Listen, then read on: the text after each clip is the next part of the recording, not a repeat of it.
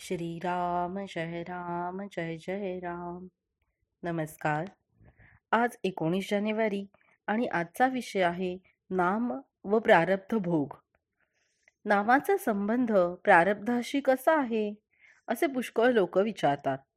हा प्रश्न एका दृष्टीने फार महत्त्वाचा आहे. बहुतेक लोक प्रारब्ध टाळावे म्हणून नाम घेतात.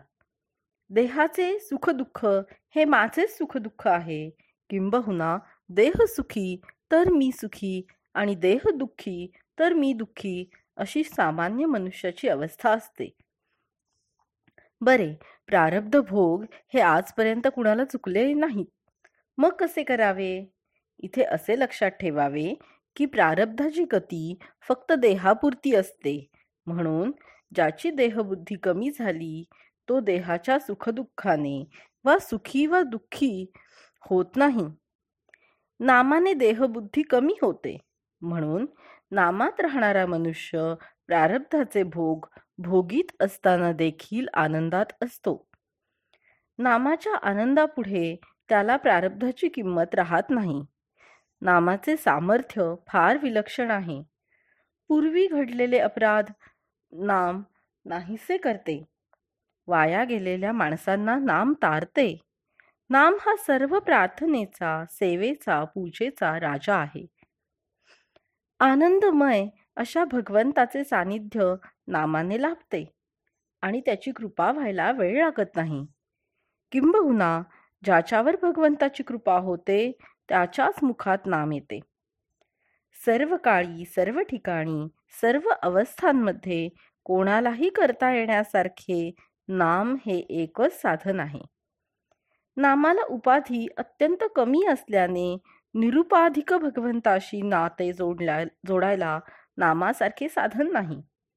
खरोखर किती प्रकारांनी तुम्हाला मी सांगू? अखंड नामात राहणे ह्यालाच मोक्ष म्हणतात. अखंड नामात जगणे ह्यालाच पराभक्ती म्हणतात. जो नामात अखंड गुंतला त्यालाच संत म्हणतात. नामात प्रेम येणे ही संतांची खरी खूण आहे. तेव्हा माझे एवढे ऐका. नामाला कदापिही विसरू नका. प्रारब्धाच्या भोगांना न कंटाळता भगवंताने ज्या स्थितीत आपल्याला ठेवले असेल त्यामध्ये समाधान माना पण केव्हाही त्याच्या नामाला विसरू नका. नामाने पापी माणसे पुण्यवान बनतात. देहबुद्धी कमी होणे हेच पुण्य होय आणि ते नामाने प्राप्त होते.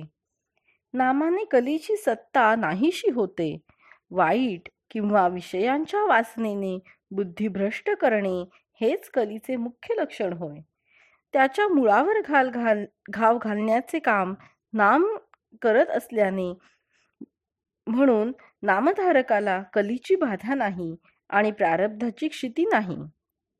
नामाने पुण्य शरीर बनते. त्याच्या अंतरंगात नाम असते तिथे भगवंताला यावे लागते.